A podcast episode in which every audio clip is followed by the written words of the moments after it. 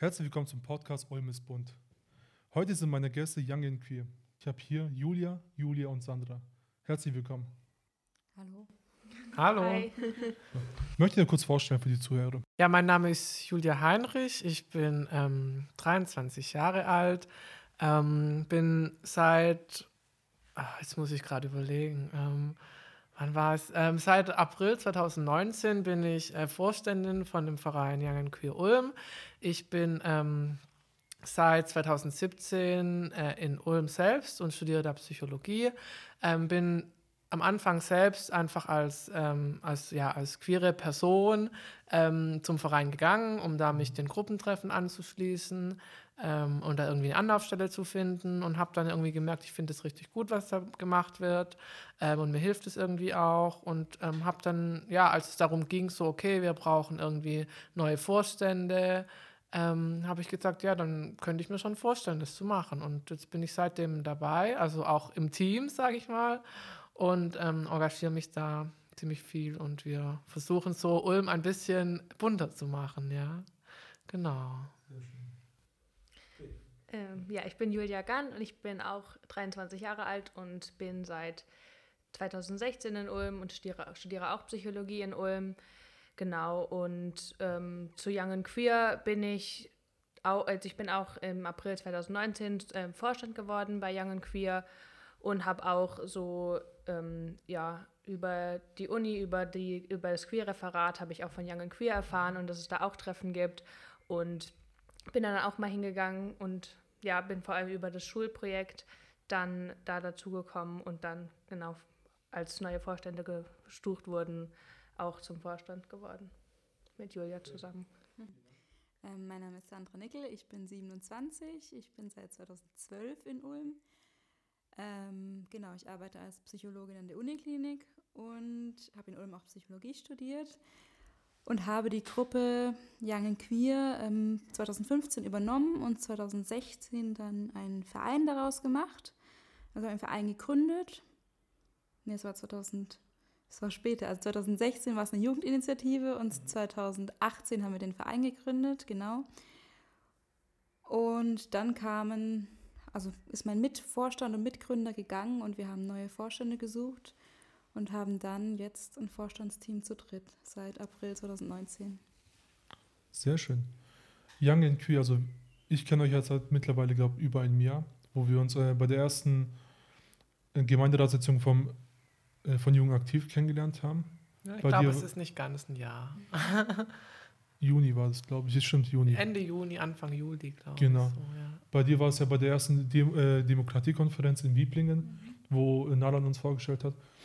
Ähm, könnt ihr mal euren Verein genau vorstellen für die Zuhörer? Dass man sich, äh, dass man genau ein Bild von euch hat. Ähm, genau, also wir haben, wenn man es grob fasst, drei Säulen. Ähm, es geht also um queere Jugendarbeit. Ähm, zum einen haben wir eine Jugendgruppe, die von 16 bis 27 ist. Die trifft sich alle zwei Wochen, also einfach um zur Freizeitgestaltung. Ähm, da haben wir auch immer ein Programm, was ein halbes Jahr im Voraus ähm, auf unsere Seite gestellt wird, dass die Jugendlichen nicht, sich einfach nicht lose treffen, sondern unser Anliegen war, dass es wirklich was konkret gemacht wird. Also es gibt tatsächlich auch lose Treffen, aber meistens haben wir im im Plan ein Programm, genau. Die andere Säule ist die Aufklärungsarbeit, um die es ja heute auch gehen soll. Genau. Da gehen wir ähm, in Schulen, Firmen, ähm, an die Uni, in Vereine und machen Workshops zum Thema, was ist eigentlich queer sein und was heißt das für die betroffenen Personen. Ähm, nach dem Peer- Peer-to-Peer-Konzept, das heißt, wir sind auch alle selbst betroffen. Und die dritte Säule ist eine psychologische Beratung. Das heißt, da kommen dann die Jugendlichen ins Spiel, die vielleicht durch die Projekte auf uns aufmerksam geworden sind. Genau. Genau, du hast ja schon gesagt, also ihr habt ja ein sehr breites Feld, worüber man äh, reden könnte. Gefühlt, ähm, wie ihr sagt, man kann einen eigenen Podcast eigentlich schon darüber machen. Und heute ähm, fokussieren wir uns ähm, auf die Aufklärungs äh, Aufklärungsarbeit bzw. Auf das Aufklärungsprogramm. Ähm, aber bevor wir dazu kommen, ähm, wieso habt ihr eigentlich einen Verein gegründet? Also ihr wart ja davon eine Jugendgruppe. Wie kommt man dazu, ähm, von, wenn man sagt, okay, die Jugendgruppe reicht nicht mehr ganz aus, wahrscheinlich weil ihr höhere Ziele gehabt habt irgendwann, dass ihr, ähm, den, dass ihr euch als Verein eingetragen habt? Ähm, genau, also es war so, dass es die Jugendgruppe unter einem anderen Verein damals gab. Das heißt, es war ein sehr kleiner Teil eines anderen Vereins. Ähm, dementsprechend hatte man wenig Spielraum, weil man eben nur diese Gruppe hatte. Das heißt, ich habe praktisch als Gruppenleiterin begonnen bei Young and Queer. Und dann ähm, gab es mit dem Dachverband so ein bisschen Probleme, weil wir einfach mehr machen wollten als nur die Jugendgruppe, okay. eben auch Aufklärungsarbeit. Und da ist einfach schwierig, wenn man noch einen, einen anderen Verein über sich hat. Wie sieht es mit den Finanzen aus? Wie läuft es? Da müssen alle Leute zustimmen. Und so hat sich das dann ergeben. Und es gab auch noch ein Raumproblem für uns. Genau so hat sich das dann ergeben, dass wir von der Untergruppe eines Vereins eine Jugendinitiative wurden, 2016. Und die Jugendinitiative hat jetzt auch nicht so viel Spielraum. Das ist also auch wieder ein loser Verband. Und mit einem Verein kann man einfach, also man kann ein Vereinskonto anlegen. Man kann Fördermitgliedschaften haben. Man hat viel mehr Reichweite in der Stadt, wenn man ein eingetragener Verein ist. Also haben wir uns gedacht, okay, Initiative reicht auch nicht ganz. Wir versuchen jetzt einfach einen Verein zu gründen. Damals waren wir noch zu zweit. Ähm, das war eigentlich so ins Blaue. Also wir haben auch gedacht, ja gut, wenn es nicht läuft, dann läuft es nicht, dann ist es so. Dann sind wir also zum Amtsgericht und haben einen Verein angemeldet, haben alle unsere Freunde eingeladen, saßen an einem runden Tisch. Man braucht mindestens sieben Leute. Genau. Genau. Wir waren, glaube ich, 15 oder 16, saßen an einem Tisch und haben einfach einen Verein gegründet. Das war im November 2017, genau. Genau, ja. also ich habe auch mal überlegt, einen eigenen Verein zu gründen, ja. schlau gemacht. Eigentlich wirklich, du brauchst einfach, also die Gründung an sich ist sehr simpel, ja. aber du hast halt sieben Leute, die einfach deine Überzeugung sind. Und äh, ja. dass man einfach äh, dadurch einen Verein gründen kann. Aber zum Glück hat es ja geklappt. Also, ja. Äh, weil sowas kann natürlich auch mal nach hinten losgehen, aber die Idee war einfach gut. Und das mit, ähm, mit dem, dass man als Jugendgruppe immer sehr wenig Aufmerksamkeit bekommt oder wenig Spielraum, weil man als Jugendliche immer so ein bisschen denunziert wird, ist allgemein das Problem in Ulm gewesen. Und aktuell wird es immer besser, durch, also vor allem auch durch Jugend aktiv. Und ähm, da seid ihr auch alle mit dabei. Mhm. Ja, genau. das ist eine e-, enorme Bereicherung gewesen genau. für uns. Also, ja. Eben. also dass ihr einfach auch ähm, Jugendliche direkt ansprechen können, vor allem intern in der Gruppe, ja. aber auch extern, als ähm, sei es bei der Demokratiekonferenz im November war die, glaube ich, mhm. wo die äh, einen, einen Thementisch hattet ja. zu Diversity zum Beispiel. Mit euch beiden, genau. Ja, also die Kooperation mit Jugendaktiv ist einfach mega die Bereicherung, weil ähm, ich meine, ich, Jugendaktiv macht ja in gewisser Weise Kommunalpolitik oder wirkt da einfach mit auf kommunalpolitischer Ebene. Mhm. Und wir haben halt durch Jugendaktiv irgendwie so eine gewisse, einfach eine Plattform gefunden, mit der wir eben auch unsere Themen, also Diversity und sexuelle geschlechtliche Vielfalt, quasi einfach für diese Themen öffentlich sensibilisieren können und quasi diese Themen auch in die Stadt Ulm reinzutragen und eben dann auch, sage ich mal, den Oberbürgermeister zu erreichen und die Abgeordneten und so. Und das ist einfach nur, ähm, ja, großartig irgendwie. Genau, zum Beispiel, was ich auch genial fand, äh, eigentlich sind ja die Themengruppen bei Jung aktiv sehr weit gestreut, wenn man im ersten Hinblick schaut, man hat Umwelt, man hat Kultur, man hat euch als Diversity, haben wir natürlich äh, Projekt Demokratie leben, ähm, dann haben wir das Thema mit ähm, Geflüchtete in Ulm mit ähm, aber im Endeffekt kann man auch alles super kombinieren. Zum Beispiel ja. auch mit Diversity, mit eben mit den Geflüchteten oder ja. mit der Kultur, Umwelt. Das ist einfach alles, ähm, das ist einfach dieses Netzwerk, was einfach daraus entstanden ist, einfach so, so genial, finde ich. Und man hat einfach so viel positiven Vibes letztes Jahr gehabt. Mhm. Und nach, egal nach jedem Event saßen wir auch teilweise noch stundenlang draußen, ja. einfach nur mal noch ein bisschen zu quatschen. Julia, ähm, gibt es eine feste Funktion oder bist du auch eben äh, auch flexibel wie die einfach, so Bock auf alles? Ja, also ich habe eigentlich auch keine feste Funktion oder Aufgabe, die jetzt nur ich übernehme. Ich ähm, ja, finde auch, das Aufklärungsprogramm ähm, ist für mich auch so eines der wichtigsten Sachen, die wir machen. Ähm, ja, das, das hat eigentlich, ist eigentlich so der Grund, warum ich zu Young and Queer gegangen bin und was mich auch ähm, ja, nach wie vor am meisten begeistert und wo ich auch viel Spaß dran habe. Ja. Du kannst fragen. Aber du bist auch durch das Programm aufmerksam geworden. Genau, also durch das Aufklärungsprogramm damals was, also als ich darauf aufmerksam ge geworden bin, war es vor allem eben für Schulen und ähm, bin eben darauf aufmerksam geworden, dass einmal so ein Treffen veranstaltet wurde von Young and Queer für alle Leute, die Lust haben, bei so einem Schulprojekt mitzuwirken, wo das dann einfach erstmal vorgestellt wurde, was wir da machen und genau hatte dann auch Lust dabei zu sein und war dann auch relativ bald danach dann bei den erst, also bei ein paar Schulprojekten mit dabei, schon bevor ich jetzt Vorstand bei Young and Queer war. Und dann, ja, so ein halbes Jahr oder Jahr später bin ich dann zum Vorstand geworden. Was hat dich genau da überzeugt, also bei der, bei der Auf beim Programm? War es einfach vom Inhalt oder dass man einfach auch Sachen gehört hat, die eventuell äh, ihm, also ich, ich will die Schule jetzt nicht ähm, schlecht reden, so wo einfach die Schule auch überfordert ist, weil es einfach ein sehr heikles Thema ist und für viele Leute immer noch so ein Tabuthema.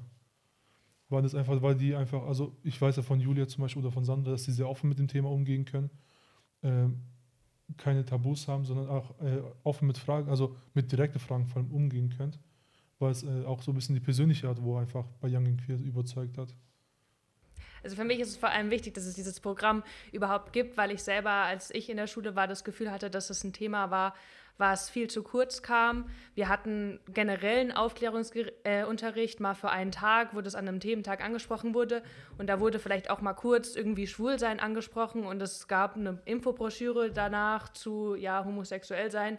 Aber es wurde nicht groß thematisiert und es war dann auch nur Homosexualität, was irgendwie angesprochen wurde. Und es gibt da ja noch ganz viele verschiedene andere ähm, Orientierungen und Begriffe und so weiter. Und ich habe das Gefühl, das wurde gar nicht angesprochen bei mir in der Schule. Und es hat mir einfach total gefehlt, weil ich auch von mir selber gemerkt habe, dass es mir dadurch schwer gefallen ist, so meine eigene sexuelle Orientierung zu finden. Und ich habe sehr lange damit ein Problem gehabt, mich da selber irgendwo zu finden und mich da einzuordnen. Und ich habe einfach das Gefühl, wenn man direkt schon an der Schule darüber aufgeklärt worden wäre, dass es überhaupt die Option gibt, nicht heterosexuell zu sein, ähm, schon so mit 14, 15, dann wäre mir das deutlich einfacher gefallen, da irgendwie einfach ja für mich selber so einen Platz zu finden und so einen Begriff zu finden, wo ich mich irgendwie wohlfühlen kann. Ja, man muss dazu auch noch, was ich ganz wichtig finde, was man dazu sagen muss, ist auch noch die Art und Weise, wie Homosexualität, wenn sie thematisiert wird, thematisiert wird. Weil wenn man in den Aufklärungsunterricht reinguckt, hat man oft so, auch im Bereich Sexualaufklärung, wenn es um heterosexuelle Beziehungen geht, kommt immer die Komponente dazu, Beziehung, Liebe, Gefühle, wie ist es, wenn man sich verliebt, wie fühlt sich das an. Ähm, da geht auf jeden Fall auch ganz viel auf den emotionalen Aspekt und auf den, auf den Gefühlsaspekt. Der hängt da auf jeden Fall mit drin, auch im Aufklärungsunterricht.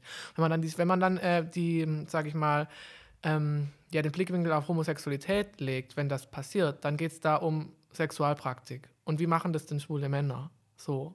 Und wie machen das lesbische Frauen? Und das war's. Und das ist ähm, homosexuelles Leben. Und das finde ich zutiefst problematisch. Und ähm, klar, also was Julia schon gesagt hat, ähm, ist auch problematisch, dass ähm, auch nicht andere Lebensformen außerhalb von Homosexualität noch angesprochen werden, gerade irgendwie Transsexualität, ähm, nicht-binäre Geschlechter ähm, und alles, was es sonst noch gibt. Da, es ist ja, gerade Asexualität ist ja auch mega unsichtbar. Ähm, das ist gar nicht erst drin, aber allein schon wie Homosexualität thematisiert wird, schafft ein gewisses Bild. Und deshalb man hört ja auch oft immer so, dass es heißt, irgendwie homosexuell ist ja nicht beziehungsfähig oder es geht irgendwie immer nur um Sex und so. Und das finde ich halt, also tatsächlich was, was in Schulen durchaus auch reproduziert wird, so diese Vorstellung, durch die Art und Weise, wie das unterrichtet wird. Ja. Und deshalb ja. ist es so wichtig, finde ich, dass man da irgendwie gute Bildungsarbeit macht. Und deshalb sind wir da.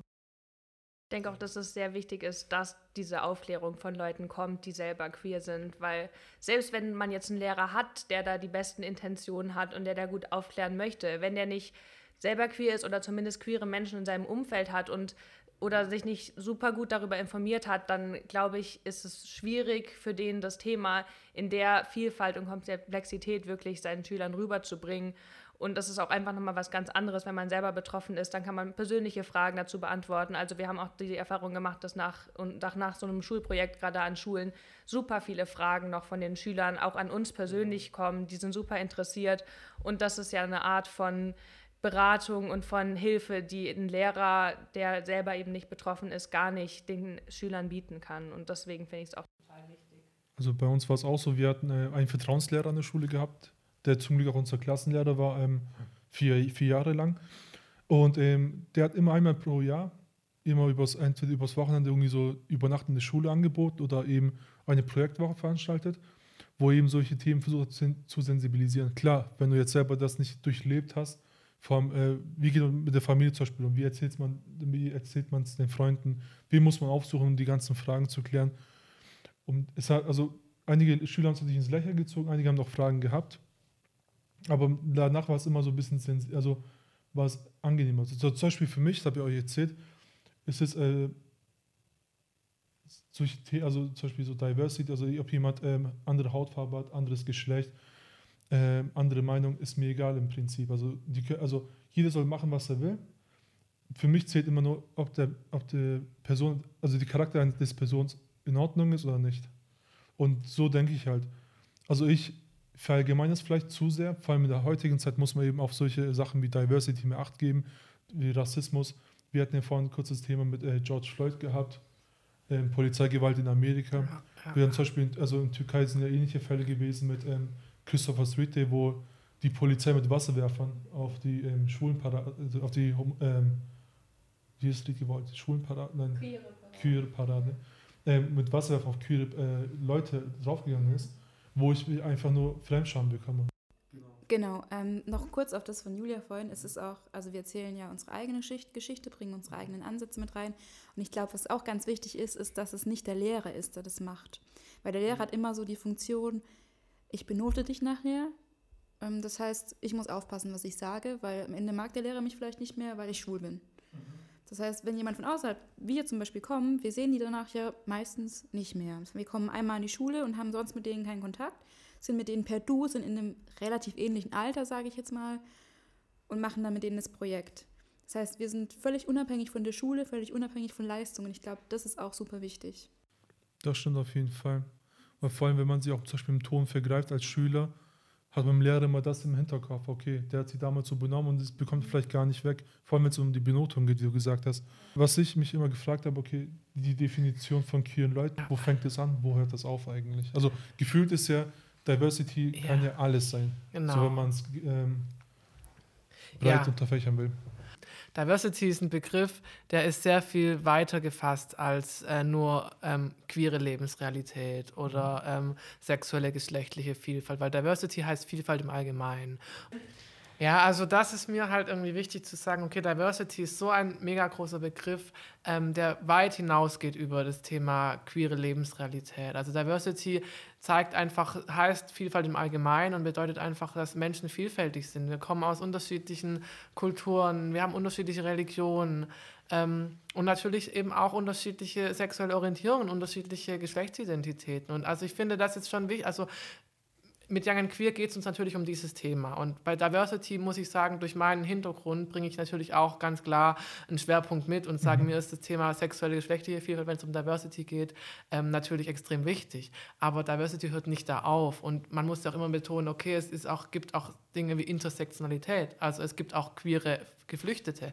Es gibt auch ähm, äh, Menschen, die sind auf mehreren Ebenen diskriminiert. Die sind sowohl diskriminiert in, äh, hinsichtlich ihres Geschlechts, hinsichtlich ihrer sexuellen Orientierung, aber auch hinsichtlich ihrer Religion oder sonstigen Eigenschaften, die sie mitbringen, für die sie aber jetzt nichts können.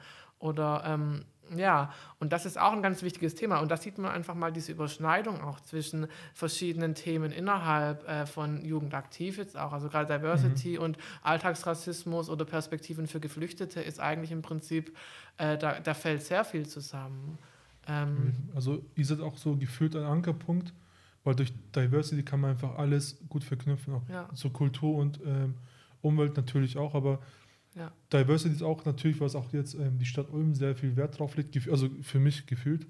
Und ist auch äh, stetig am Wachsen. Einmal ja. die, also es fällt Menschen dadurch, dass sie sehr viel Arbeit leisten, oder dass, durch, dass viele Feinde sehr viel Arbeit leisten, einfacher sich zu outen zum Beispiel. Früher war ja. das immer so ein Tabuthema, so okay, so hat man nicht gern darüber geredet, man hat immer genuschelt, okay, die Person und so, aber mhm. dieser Zwang nach innen. Ja, also, dass man sich genau. einfach nicht traut, quasi genau. da, das, da, zu sich zu stehen, obwohl das ein Teil der eigenen Identität ist. Und es mhm. ist ein Teil, der mich ausmacht und, und für, auf den ich eigentlich stolz sein kann, weil das bin ich, das gehört zu mir. Und trotzdem ist von außen wird vermittelt, du bist nicht richtig, wie du bist. Oder irgendwie ist es was Absonder, was Sonderbares oder was Komisches. Und das ist halt was, was einfach echt hochproblematisch ist und was Menschen auch wirklich längerfristig einfach krank macht. Ähm, und ich drehe das halt immer ganz gern rum, dieses Gedankenspiel, und sage, wie ist es denn, wenn du jetzt als heterosexuelle Person deinen Eltern sagen musst, äh, Mama, Papa, ich bin heterosexuell. Das ist was, da denkt kein Mensch drüber nach, weil das ist halt, sage ich mal, in Anführungszeichen normal und die Norm. Und allein das ist schon, dass das Wort normal da fällt in diesem Zusammenhang, finde ich eigentlich schon schade und nicht richtig. Queer ist so unheimlich komplex und so unheimlich vielfältig mhm.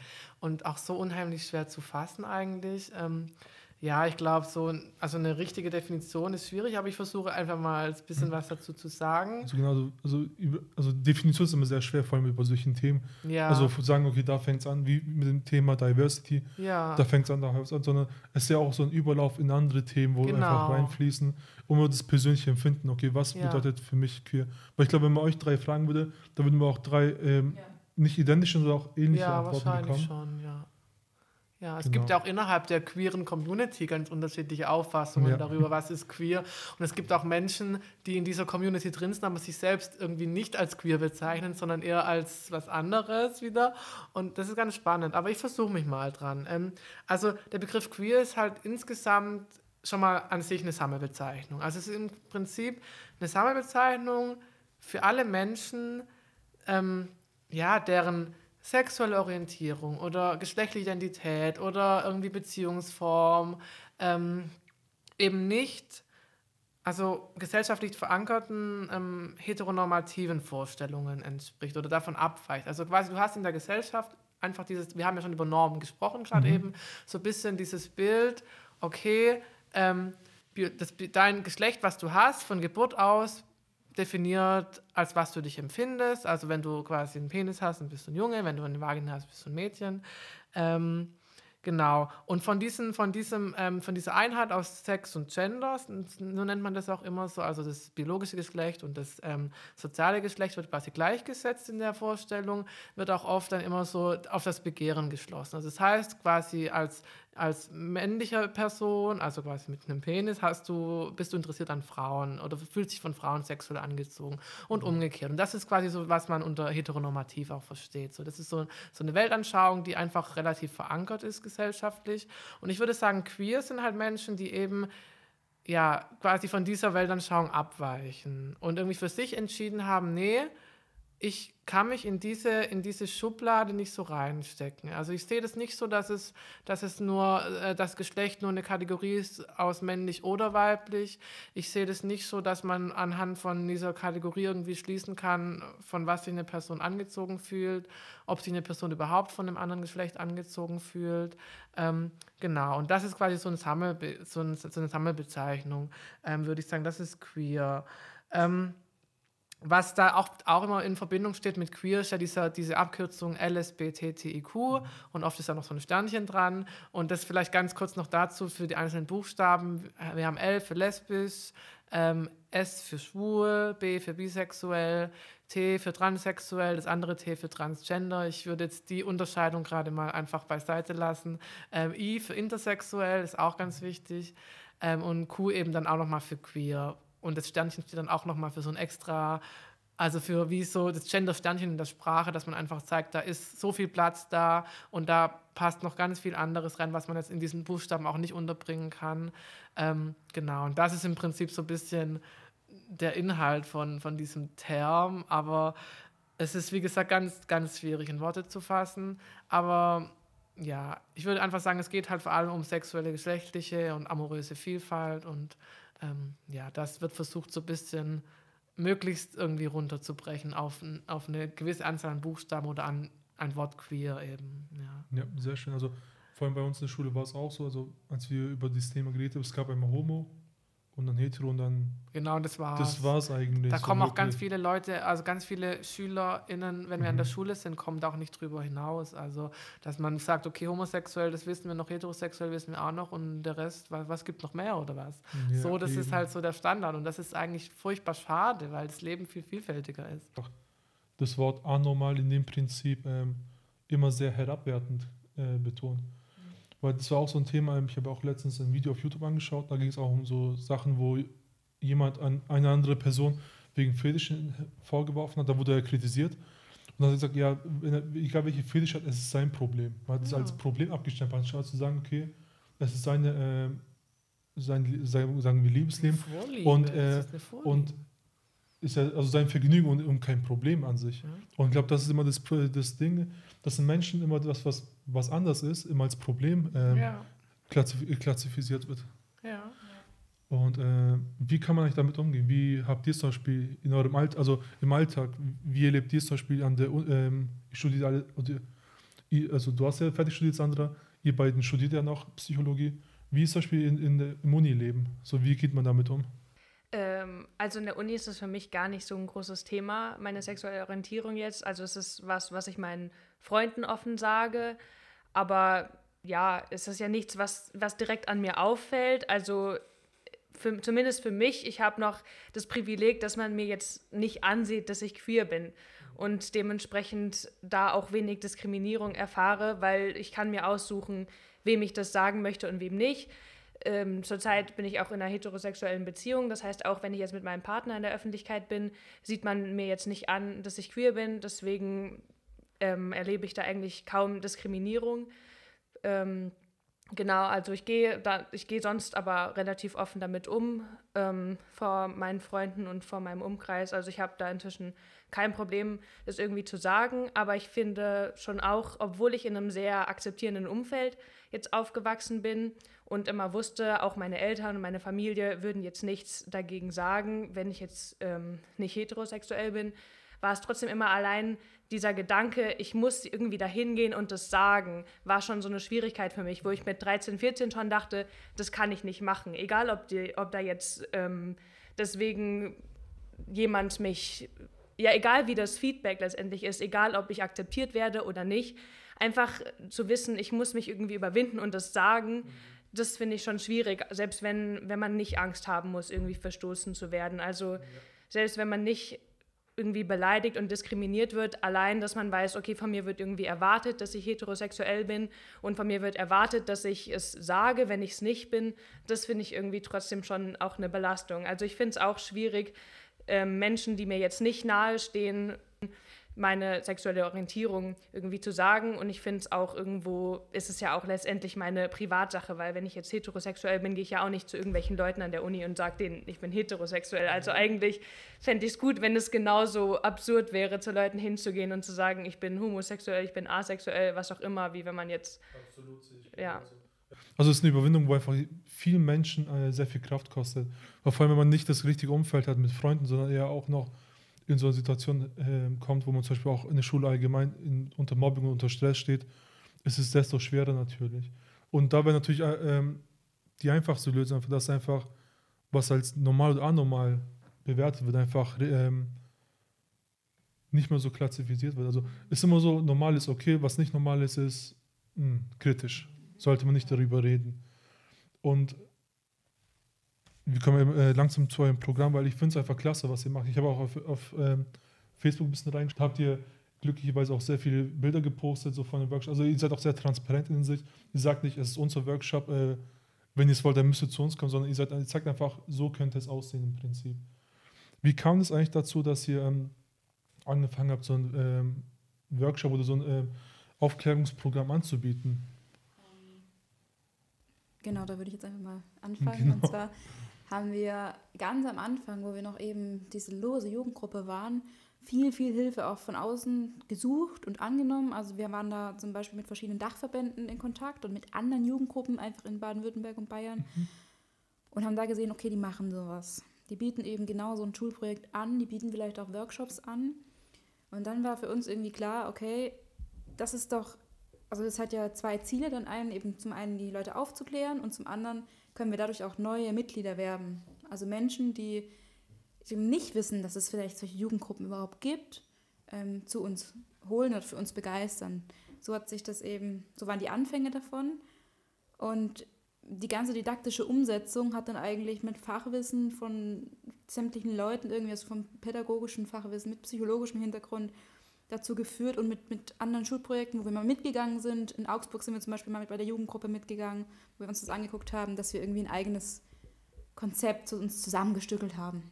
Genau. Sind dann auch auf eine Fortbildung gegangen und haben dann uns überlegt, was könnten wir da jetzt mitnehmen. So hat sich das entwickelt. Genau, ich glaube auch bei so den Trans-Sachen ist auch natürlich auch immer so, wie vermittelst du den Schüler, mhm. ähm, ohne die, ich will jetzt nicht verschrecken sagen, aber ist natürlich auch ein Stück weit schwieriges Thema. Und da haben wir auch schon mal darüber gesprochen, wie ist euer Programm aufgebaut? Zum Beispiel, ihr, unter, ihr unterrichtet bestimmt nicht, zum Beispiel im 14-Jährigen, wie ein, der gerade äh, volljährig geworden ist, weil da muss man natürlich auch mit den Aufsicht, nicht Aufsicht, äh, mit den pädagogischen, äh, aus pädagogischer Sicht etwas äh, beim Programm um, umstellen. Wie macht ihr das genau? Ganz viele didaktische Methoden ähm, und gehen da also relativ flexibel mit um. Also wir haben so einen Koffer, da sind ganz viele Methoden drin. Zum Beispiel, wenn man jetzt, also ganz greifbar, wenn wir jetzt zum Beispiel in der siebten, achten Klasse sind, da geht es ja gerade so los mit Sexualität, was ist da überhaupt? Ähm, da haben wir zum Beispiel ganz viele Promi-Bilder von verschiedensten Leuten, die irgendwie aktuell sind. Und dann kriegt jeder Schüler ein bis zwei Bilder und die dürfen einfach mal sagen, wer da drauf ist und was der so für eine sexuelle Orientierung haben könnte oder für eine geschlechtliche Orientierung. Also ob es ein biologischer Mann oder eine biologische Frau ist. Natürlich kann man das den Leuten nicht ansehen, ähm, das ist der Konsens der Übung, aber die Schüler ordnen das zu und dann wird eben derjenige schwul gemacht, dann wird Olivia Jones wird zum Beispiel gerne mal als transsexuell bezeichnet, dabei ist sie ja eigentlich eine Drag Queen. Auch der Unterschied wird dann ein bisschen klarer. Genau. Ähm, oder wir haben auch noch, wen haben wir noch? Miley Cyrus ist, glaube ich, heterosexuell. Pansexuell, okay. Also Das war auch so ein Begriff, wo du mir mal letztes Mal erklärt hast. genau. Ähm, Sorry. ja, Pan, Pan kann Julia Ja, erklären. also pansexuell bedeutet eigentlich einfach, dass einem das, Geschle das Geschlecht oder die Geschlechtsidentität von der Person, an der man ähm, ja, interessiert ist, egal ist. Also für eine Beziehung, für sexuelle Anziehung, romantische Anziehung ist einfach das Geschlecht und die Geschlechtsidentität von der Person egal und spielt keine Rolle. Es wird oft ein bisschen mit Bisexualität auch gleichgesetzt. Bisexualität ist ja die sexuelle, an, sexuelle Anziehung zu zwei oder auch mehr Geschlechtern, Geschlechtsidentitäten. Das ist da, ja, da gibt es oft nicht so eine Einigkeit. Manche sagen auch, es ist das Gleiche. Ähm, Bisexualität und Pansexualität, Pansexualität, weil viele halt sagen, ja, aber Bisexualität ist ja eigentlich schon auch offen für mehr als zwei Geschlechter. Aber genau, Pan, weil die Vorsilbe Pan eben für alles steht, ähm, sagen halt, identifizieren, fühlen sich manche einfach wohler mit dem Begriff Pansexualität, weil das halt wirklich nochmal betont, alle Geschlechter, alle Geschlechtsidentitäten, es spielt einfach keine Rolle. Also Also Ist dann einfach Charakter nur- wahrscheinlich dann. Genau. Also, dass man sagt, okay, ähm, die Persönlichkeit spielt da mehr die Rolle als ähm, wie die Person, ähm, wie die Person aussieht. Und Genau. wenn man jetzt also von den 14-Jährigen zum Beispiel mal weggeht und äh, irgendwie so in die ältere Kategorie geht, wir sind auch oft an Oberschulen in Bayern, da sind wir ja dann schon so im Alter von 17 bis 20. Da ist es oft so, dass die ähm, Klassen sehr heterogen sind. Das heißt, da gibt es völlig unterschiedliches Vorwissen, kulturelle Hintergründe. Da versuchen wir die Leute erstmal auf so einen gemeinsamen Nenner zu bringen. Das heißt, sie dürfen sich am Anfang, bevor sie überhaupt wissen, um was für ein Thema dieser Workshop geht, zu ganz verschiedenen Sätzen positionieren. Es geht dann so los wie zum Beispiel mit, magst du lieber süß oder salzig zum Frühstück? Ja, und dann ähm, stellen die Schüler sich hin und dann geht es immer weiter mit, ja, also Männer, die sich weiblich anziehen, das sind Transen. Oder sowas. Also solche Aussagen, ähm, wo wir auch bewusst provokative Wörter verwenden Okay. und fragen dann die Schüler, okay, warum hast du dich jetzt ausgerechnet in die Ja-Ecke gestellt? Und dann kommen auch so Aussagen wie, ja, ist doch richtig, ähm, jemand, der sich als Frau kleidet, der kann ja nur schwul sein und der ist voll trans und so. Also solche Aussagen kommen dann und erst danach setzen wir uns hin und sagen, wer wir eigentlich sind. Und dann kommt meistens erstmal, dann fällt die Kinnlade erstmal runter, ne, weil sie genau wissen, oh, ich habe jetzt vielleicht Ja. jemanden diskriminiert, der da vor mir sieht sitzt. euch das ja gar nicht. Genau. und genau, dementsprechend fangen wir da erstmal so an und gehen dann weiter, indem wir zum Beispiel auch unser eigenes Coming Out erklären. Also dann stellt einer sich vor die Klasse und erzählt, wie war das denn eigentlich bei mir? Also völlig offen, also total transparent, weil ich, wir holen so die Schüler ins Boot, genau. Und ganz am Ende, also wenn es dann jetzt noch in die höheren Altersklassen geht, also wenn wir jetzt schon, wir hatten einmal einen Aufklärungsworkshop für FSJler, okay. Genau, die sind in soziale FSJ-Stellen gegangen. Und da haben wir dann schon angefangen mit Begriffe. Also da hatten wir dann ganz viele Begriffe auf dem Boden liegen, sowas wie pansexuell, sowas wie queer. Was heißt das eigentlich? Und dann durften die das so sortieren, wie so ein Puzzle und zuordnen. Also da sind dann schon die Methoden andere. Das können wir natürlich mit Siebtklässlern jetzt nicht machen. Ja, klar. Ähm, wie ist es zum Beispiel, was mich interessiert, ähm, man sagt ja, Kinder sind ja unvoreingenommener. Mhm. Ist es auch wirklich so jetzt als Erfahrung, dass Kinder offener sind zu einem Thema, zum Beispiel wie einer jetzt Richtung 18, 19 geht? Wie ist es da? ähm, also ich glaube, Also wir vom hatten Gefühl her. meistens schon, also das Jüngste, wo ich jetzt dabei war, war glaube ich eine siebte Klasse oder siebte.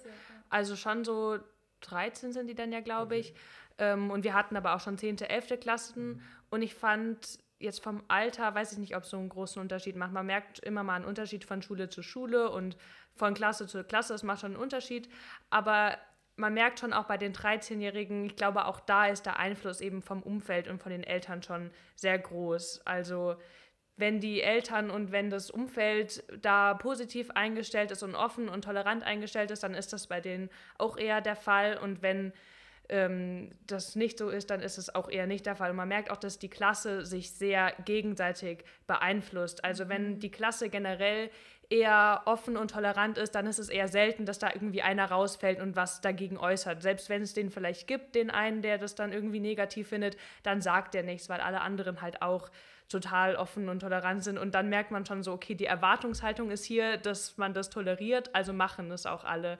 Und dann gibt es aber auch wieder Klassen, wo diese Erwartungshaltung halt nicht so da ist und wo man merkt, okay, hier ist es eher erlaubt, sozusagen, seine ehrliche Meinung zu haben, zu sagen. Und dann sagen halt auch manche Leute, ja, sagen manche Schüler dann auch eher.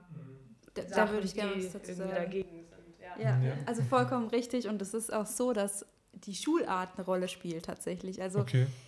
ich für mich kann sagen, ich gehe persönlich sehr gerne an Haupt- und Realschulen, weil da einfach die Kultur so ist, dass die Meinung gern gesagt wird und wir können natürlich nur mit Schülern arbeiten, die transparent sagen, äh, auf jeden Fall. Ich finde das irgendwie eklig. Weil bei einem Gymnasium in der 12., und 13. Klasse sind die meisten Leute so, dass sie angepasst sein wollen, wie du es gesagt hast. Die wollen nicht, dass, dass jemand denkt, dass sie irgendwie gegen den Strom schwimmen. Das heißt, das sind alle total freundlich, nett, und das ist doch was ganz Normales. Aber in ihren Köpfen denken sie vielleicht komplett anders, trauen sich das aber nicht zu sagen. In der Haupt- und Realschule dagegen, da, da kommt halt einfach die Meinung. Und dann können wir da aber auch mit der Authentizität, die wir haben, oder mit der Transparenz sagen, hey, wir sind doch aber auch so und ihr findet uns ja eigentlich auch normal. Genau, das ist ein Unterschied irgendwie. Ja, das ist ganz spannend, weil man quasi dann auch je nach Schultyp einfach auch wieder an ganz andere pädagogische Herausforderungen gestellt wird. Wie gehe ich mhm. denn auf, du musst ja unterschiedlich dann auf die SchülerInnen eingehen, als jetzt zum Beispiel, also auf einem Gymnasium musst du anders auf die Leute eingehen und irgendwie andere, sage ich mal, Methoden und Strategien anwenden, wie du das aus den Personen rauskitzeln kannst, wie jetzt an der Hauptschule oder an der Realschule. Ich persönlich war auch mal zu einem Workshop tatsächlich an einer ähm, Förderschule für ähm, für geistig behinderte SchülerInnen okay. oder auch verhaltensauffällige SchülerInnen. Und ähm, das war zum Beispiel auch wieder eine ganz andere Hausnummer. Aber es war tatsächlich, also ich persönlich finde das da, fand es da einfacher als an einem Gymnasium, ja. wo alles so elitär ist, wo die Personen schon alles so auf Leistung ge, ge gepusht sind und wirklich so einfach angepasst sein, ist das A und das O ja. und möglichst ähm, zurückhalten, was man denkt, sondern eher das machen, was halt so, was halt so, sag ich mal, die Norm ist wieder. Und es ist ja schon, also so die oberflächliche Norm ist mhm. ja schon irgendwie, man ist liberal und offen und keine Ahnung. Ja. Aber ähm, ja, aber oftmals ist es halt ähm, die, zugrunde liegende Einstellung ist eine ganz andere. Ja. Und auch unter jungen Person Menschen ist es so. Also das, da kann man, kann man jetzt nicht sagen von wegen, ach ja, das war früher mal so und keine Ahnung, die Leute, die, die alten, alten Menschen sind jetzt vielleicht alle noch homophob. Ähm, aber nee, also so gerade so diese ganze Transnegativität, Homonegativität ist was, was, was nach wie vor auch in, in den Köpfen junger Menschen drin mhm. ist. Ja. Also ich dachte immer, äh, wenn man Gegenwind vor allem in diesen Workshops gibt, da kann man mit denen nicht arbeiten. Ich glaube aber, nachdem ich so gehört habe, dass sogar produktiver ist, ja, wenn, ja, wenn Gegenwind mal Fall. kommt. Da, da kann man auch die Blockaden, glaube ich, eher Richtig, lösen. Ja. Weil wenn jetzt niemand was sagt und sitzt, okay, sagt alles schön und gut und mhm. am Ende geht aber mit demselben Gedanken wieder raus, Richtig. ohne irgendwas gemacht zu haben. Gab es auch schon mal Workshops, wo, wo ihr abgebrochen habt, weil ihr gemerkt habt, es gibt keinen Sinn oder habt ihr alle einfach... Also ich habe noch nie einen Workshop erlebt, wo wir abgebrochen haben. Wir nee. haben zwar schon teilweise heftige Kommentare bekommen mhm. oder wo auch die Grundstimmung der Klasse sehr anti war, aber ja. auch das war eigentlich meistens danach positiver eingestellt, weil die Leute sehen dann nicht mehr dieses Konzept an sich, diese die Schwulen, sondern irgendwie haben die dann uns im Kopf. Okay. Also plötzlich sind da Menschen, die eben so sind und die sind ja eigentlich ganz anders, als ich gedacht habe. Also von daher, es gab eigentlich nie einen Workshop, der total problematisch war. Mhm. Was ich ja mehr unangenehm finde, ist eben, wenn wir dann in eine Klasse gehen, die sehr angepasst ist, dann kommt, wie gesagt, wenig Gegenwind und dann gibt es natürlich auch mhm. wenig, wo man drauf eingehen kann. Es ist dann sowas wie ein Kaffeekränzchen, ja. Also man arbeitet von A bis Z runter und gut ist, ja. ohne ja. wirklich ähm, auf die Probleme bzw. auf die Gedankengänge von den Jugendlichen eingreifen zu können. Nee, sehe ich genauso. Also, Ja. weil das ist auch so mein Gedanke, also mein Grundgedanke war auch irgendwie so, okay, was, wenn jetzt jemand aufsteht und dann irgendwie Gegenwind bringt, das bringt auch die ganze Stimmung eigentlich ins Kippen. Mhm. Aber wie du gesagt hast, dann kann man daran arbeiten, vor allem Ja. wir hatten ja auch so diese Vertrauensübungen mit Mhm. den äh, gemeinsam und das stärkt, glaube ich, nochmal die Klasse, wenn man gemeinsam an der Ja. Lösung arbeitet. Ja. Und wie du gesagt hast, wenn vorne eine Person steht, die eben äh, davon wir, betroffen ist Mhm. und man merkt, okay, das Bild in meinem Kopf, dieses Prototypbild passt einfach gar Mhm. nicht, dann ist schon diese Grundeinstellung, glaube Ja. ich, komplett wieder über Bord geworfen, vor allem in diesen Schockmodus, wo einfach da vorne steht und der erstmal sagt, okay, wir sind eigentlich betroffen, wir sind Mhm. so und so. Und dann auf einmal sind, glaube ich, wie du gesagt hast, die Kinder unten, Mhm. Kopf um 180 Grad gedreht. Genau, deswegen Ja. fangen wir auch immer anders an. Also wir fangen immer mit dieser Übung eigentlich an, wo Ja. sie Ja. sich positionieren. Ja. Und die wissen in 99% der Fälle nicht, was für ein Workshop eigentlich heute. Es geht irgendwie Ja. um Diskriminierung, aber niemand Ja. weiß so genau um was. Ja. Perfekte Voraussetzung. Genau. Äh, wie sieht es in der Schule aus? Gibt es da Pflichten über Aufklärung? Muss man da aufklären? Oder ist es eher wie, wie ein Gebot? So, es kann gemacht werden, aber wie es gemacht wird, ist halt. Naja, also es ist so, dass das Thema sexuelle geschlechtliche Vielfalt eigentlich durchaus im Bildungsplan drin ist und auch im Rahmen von Sexualaufklärung gemacht werden sollte. Oder eigentlich ja, wenn es im Bildungsplan drin ist, eigentlich schon gemacht werden muss. Das Ding ist halt, dass das oft so das Thema ist, wo dann ähm, Lehrkräfte auch sagen, so ja, wir sind irgendwie so im Verzug und ähm, ja, wir gucken jetzt, dass wir so Sexualkunde schon machen, aber ich meine, das, dafür reicht es halt nicht mehr. Ähm, das ist was, was relativ häufig vorkommt. Ähm, was natürlich, was man auch bedenken muss, ist natürlich, du hast Lehrkräfte, die selbst ähm, einfach, also nicht nur, aber du hast viele Lehrkräfte, die halt selbst absolut null Bezug haben zu queeren Themen auch, und einfach null selbst in diesen, selbst irgendwie eine Vorstellung haben von diesen Themen und da eben selbst dann auch unsicher sind. Nicht mal böswillig sagen, so, oh, ich finde das, ich finde das nicht gut. Ähm, oder ich will, äh, ich will das meinen SchülerInnen nicht beibringen, sondern einfach selbst irgendwie sagen, okay, ich habe da keinen Bezug zu, ich bringe das selbst nicht mit und ich bin da unsicher. Und wenn Menschen immer unsicher sind, dann ähm, neigen sie halt dazu, sich eben auch von Dingen zu distanzieren oder auch Dinge zu meiden. Und das ist, glaube ich, ein ganz klassischer Mechanismus, der da zieht. Also, dass man irgendwie sagt, okay, ich hab, da kann da selbst nicht viel zu sagen. Ich weiß nicht, wenn, die, wenn, wenn SchülerInnen mir jetzt irgendwie eine Frage stellen dazu, dann kann ich die nicht beantworten. Und dann gucke ich halt lieber, dass ich so ein bisschen drüber gehe über das Thema. Und das ist irgendwie natürlich nachvollziehbar, dass, dass, dass Lehrkräfte dann vielleicht sich so verhalten, aber es ist halt trotzdem eigentlich fatal und ziemlich schade, ähm, weil natürlich Mhm. dann eben immer noch mehr, also dann quasi wie so ein Mantel, Mantel des Schweigens um diese Themen gehüllt wird und es eben noch unsichtbarer wird, als es sowieso schon ist. Und ähm, ja, das finde ich halt, ähm, ja, schade. Aber es läuft oft so. Ähm, es gibt aber natürlich aber auch positive Erfahrungen. Also wir haben zum Beispiel auch mit unseren Schulprojekten wirklich Schulen, wo wir wirklich regelmäßig drin sind, also wo wir jeden Sommer gebucht werden und wo ähm, die gleiche Lehrperson uns anschreibt, ja, liebes Team, es war so toll mit euch und wollt ihr bitte wiederkommen? Und wo dann auch wirklich, wo du merkst, es gibt auch Lehrkräfte, die sich gezielter Gedanken darüber machen und sagen, ja, okay, ich persönlich habe davon keinen Plan. Aber mir persönlich ist es auch wichtig, dass ähm, meine Klasse ähm, dieses Thema quasi auf eine angemessene und gute Art und Weise eben mitbekommt. Und dafür hole ich mir halt Verstärkung. Und das ist halt echt was, was ich stark finde und was ich toll finde, wenn Lehrkräfte das machen. Ähm, genau. Es gibt aber auch natürlich die Negativbeispiele, dass Okay. es im Lehrplan steht und die Lehrer das natürlich, im Bildungsplan steht und die Lehrer das natürlich umsetzen. Aber wir hatten jetzt auch schon mal eine Schule, das war wirklich ein heftiges Beispiel, wo eine Religionslehrerin ähm, den Schülern einen Zettel ausgeteilt hat, wo drauf stand, dass ähm, Homosexualität eine Krankheit ist. Oh je. Und dass eigentlich Ja. sowas in einem Unterricht passiert, in Deutschland, Ja. in der heutigen Zeit. Das, Das, kann man fast nicht fatal. glauben. Ja. Ja. Äh, Wie kommt es eigentlich dazu, dass einfach Diskriminierung äh, vor allem bei Jugendlichen jetzt ähm, zustande kommt? Ist es durch, ähm, durch böswilligen Handel oder eher durch, dass sie es einfach nicht besser wissen? Also falsche Methoden durch die Lehre? Also beziehungsweise falsche Methoden durch den, äh, also man hat zwar den Bildungsplan, wie du äh, gerade erwähnt hast, aber die Umsetzung war einfach nicht erfolgreich. Vor allem, wenn man noch so Handzettel bekommt, wo es draufsteht, ist eine Krankheit. Und dann gibt es halt Schüler, die eben schon leichte Vorurteile haben und die, würden, die werden ja dadurch nur noch mehr gestärkt. Also wie siehst du das eigentlich?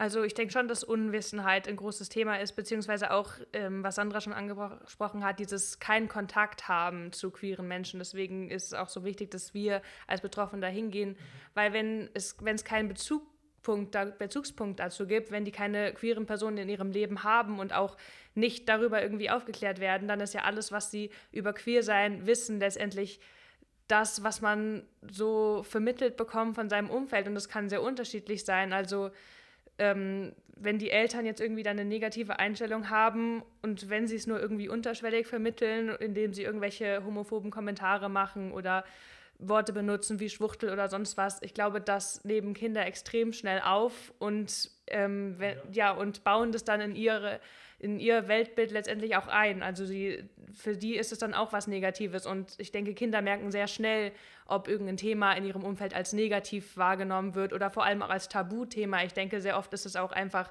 nicht unbedingt ein Thema, wo jetzt jemand gleich was Negatives drüber sagt, aber ich denke, für viele ist es auch so ein Tabuthema, darüber wird irgendwie nicht geredet ähm, in, in vielen Bereichen und dann kann da ja eigentlich gar nicht so ein positives oder ein, ein reales Bild entstehen. Und dann denkt man natürlich auch, dass diese Menschen irgendwie nicht normal sind, weil es eben, weil wenn Queersein immer nur sowas ist, worüber man entweder so nebenbei was mitbekommt, weil es irgendwie tabu ist und darüber redet man irgendwie nicht oder sogar in einer negativen Weise mit Worten wie Schwuchtel oder auch negativen ja, Darstellungen oder stereotypi stereotypisierten Darstellungen, ja. die auch immer noch oft in Medien, in Fernsehserien, es gibt ja immer mehr Fernsehserien, die jetzt auch irgendwie ähm, homosexuelle und bisexuelle Charaktere und so weiter haben, aber auch dann ist es halt sehr oft stereotypisiert und ja, dann der schwule Mann, der super weiblich ist oder so. Also es geht sehr oft nicht über diese Stereotype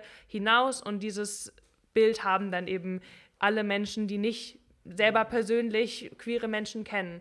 Und ich glaube, daher kommen sehr viele Vorurteile. Also wirklich, dass die Berührungspunkte einfach fehlen damit. Also zu meiner Schulzeit, so 2006 rum, war es ja auch so, dass einfach viele gedacht haben, okay, äh, Schwule ist einfach immer so pink trägt, so dieses pink mit weißer Hose mäßig. Und dann hat sich ein Freund von mir gedacht, okay, äh, ist halt nicht so, kam halt wirklich äh, ein Jahr lang nur mit solchen Klamotten so. Hat gemeint so, es sieht gut aus, also wieso nicht tragen? Ist einfach dieses, und dann hat er einfach bei uns in der Schule so einen Trend ausgelöst, weil einfach alle mitgezogen haben. Und ich finde auch, so aus, ähm, es ist zwar eine Möglichkeit, Blockaden zu lösen, aber es ist halt heutzutage immer sehr schwieriger, vor allem heutzutage die, die Trends, die ja. gefühlt täglich kommt ein neuer Trend raus. Und ähm, wie du gesagt hast, also vom Aussehen kann man niemanden erkennen, was für eine Person das ist. Ist einfach unmöglich, also wirklich von äh, Kleidungsstil, von der, von der Art und Weise, wie man spricht. Es gibt mittlerweile so viele Möglichkeiten, wie man sich frei gestalten kann, so viele Einflüsse, wo man bekommt. Sei es durch äh, interkulturelle, eigene Kultur, durch die Eltern, durch Freunde, durch irgendwelche, äh, also durch das Fansein von irgendwelchen Personen, wenn man die als Vorbild nimmt. Auch da kommt ja schon sehr viel Einfluss rein, wo einfach dieses ähm, geschlechtlich einfach rauslässt, weil man einfach alles sehr vermischt ist mittlerweile. Wie habt ihr es eigentlich geschafft, so in die Schulen reinzukommen? viele äh, haben ja Probleme, ihre Programme an den Schulen zu fördern, obwohl sie eben äh, pädagogischen Hintergrund haben oder eine Ausbildung. Wie, wie war es bei euch? Kamen die Schulen auch bei euch zu oder seid ihr einfach auf die Schulen zugegangen und habt gemeint, hey, wir haben da was für euch? Also am Anfang hat das sehr viel Arbeit gekostet. Wir sind mit Flyern zu jeder Schule in Ulm, also zu den Gymnasien. Ich rede jetzt nur von den Gymnasien, weil am Anfang haben wir uns erstmal gedacht, okay, vielleicht gehen wir in die Gymnasien, weil wir auch dachten, das sei einfacher ähm, sind dann also tatsächlich zu den Gymnasien in der Ulmer Innenstadt gegangen, haben Flyer okay. verteilt. Aber was machen dann jetzt Lehrer oder Direktoren, wenn da irgendwelche Hanseln reinkommen und sagen, hallo, wir haben hier Flyer und wir würden gerne ein Programm anbieten? Also wir wurden eher belächelt. Okay. Und dann haben wir uns gedacht, okay, das war dann auch einer der Gründe, warum wir einen Verein gegründet haben und uns ein Netzwerk ausgebaut haben. Das heißt, wir haben versucht, bei so vielen möglichen Veranstaltungen irgendwie sei es jetzt Kreisjugendring, Neue Ulm Stadtjugendring, mhm. uns nochmal vorzustellen, gezielt Lehrer anzusprechen, die wir kennen. Und so sind wir dann in die Schulen reingekommen. Also sozusagen über Vitamin B erstmal. Und dann hat sich das rumgesprochen, unsere Plattform wurde immer größer und jetzt kommen die Schulen auf uns zu. Also im Prinzip wie bei Jugend aktiv. Wir haben auch ähm, versucht, Schulen zu kontaktieren, beziehungsweise bevor ich schon da war, hat man es ja versucht und versucht, obwohl ja das Jugendparlament eigentlich äh, äh, früher von Schulen gewählt, also von Ja. Die Schüler äh, als äh, Vertreter dahin geschickt worden sind. Und dann kamen wir auch über den Held Silikens eben über das Anne Essingen Gymnasium, äh, nein, Albert Einstein, Ver Verzeihung. Und dann kamen die Schüler von dort und auf einmal hat sich rumgespannt, da haben wir die SAS-Leute, also die vom SAS, warte mal, was war das? Sophie, nein, Hans und Sophie Scholl Gymnasium. Doch. Ja. Und dann läuft es auf einmal. Deswegen dieselbe Erfahrung, wo ihr. Ich glaube, anders geht es mittlerweile nicht. Mhm. Sobald man E-Mail schickt, hat ja auch Nalan gemeint, so, du kennst ja aus Erfahrung, es wird als Spam abgezeichnet. Irgendwelche. Sekretäre sitzen dort, die ähm, komplett objektiv urteilen müssen. Einfach Werbung, keine Werbung. ja. Und ist das auch so ein Problem, was einfach aktuell ist, dass einfach die Vorgaben für die Sekretäre auch einfach zu objektiv sind, dass man nicht einfach mal subjektiv handelt, sondern vor allem, wenn solche Programme vorgestellt werden möchten, dass man mehr Programm einfach oder mehr ähm, Vereinen eine Plattform bieten sollte in den Schulen. Obwohl die Schulen, man muss halt sagen, die sind ja mittlerweile bis, bis zum Anschlag voll mit 40 Zeitstunden pro Woche. Ist halt, Mhm. wenn man überlegt, das ist einfach eine Vollzeitstelle, was die mittlerweile als Jugend, ja, mit jungen Al Alter machen. Wobei natürlich man, man sagen muss jetzt, ähm, nee, vergiss es. Muss man doch nicht sagen. Muss das auch nicht sagen. Ich Ich wollte eigentlich sagen, Okay, ähm, bei einem anderen Thema, ich wollte eigentlich sagen, dass wir ja kostenlos das Ganze machen. Ja. Das wollte ich noch irgendwie reinbringen. Und dass Ja. es für die Lehrer überhaupt keinen Mehraufwand gibt. Es ist kostenlos. das kann man schon reinbringen, finde ich. Also man muss halt überlegen, wie Das wollte ich gerade Warte, sagen, aber kostet nichts, kommt. gratis. Ja, ja, ein bisschen schwäbisch. Nee. Wie ist das, wenn ihr euer Programm äh, an den Schulen durchführt? Gibt es irgendwie, wo man euch Entgelt gibt oder eurem Verein was spenden muss? Oder sagt ihr, das macht ihr voll aus, ähm, vollkommen von euch aus, ähm, um einfach Leute aufzuklären über dieses Mhm. schwierige, vor allem dieses sehr schwierige Thema? Also wir finanzieren uns komplett aus Mitgliedsbeiträgen und Zuschüssen, deswegen sind wir darauf nicht angewiesen. Deswegen ist tatsächlich Mhm. sehr jedes Schulprojekt, jedes Projekt, äh, auch in der Firma, im, im Verein, völlig frei, ähm, kostenlos und ähm, wir bekommen da gar nichts. Also wir nehmen auch unsere Fahrtkosten selbst in die Hand. Wir freuen uns natürlich, wenn jemand uns spendet, was spendet, Ja, aber ähm, das ist überhaupt nicht verpflichtend. Also wir sind froh um jede Schule, um jeden Verein, wo wir hingehen können, weil das heißt für uns wieder mehr Reichweite, mehr Aufklärung und also Geld spielt überhaupt keine Rolle, weil wir brauchen ja auch keine Vereinsmittel an sich, wir besitzen ja nichts.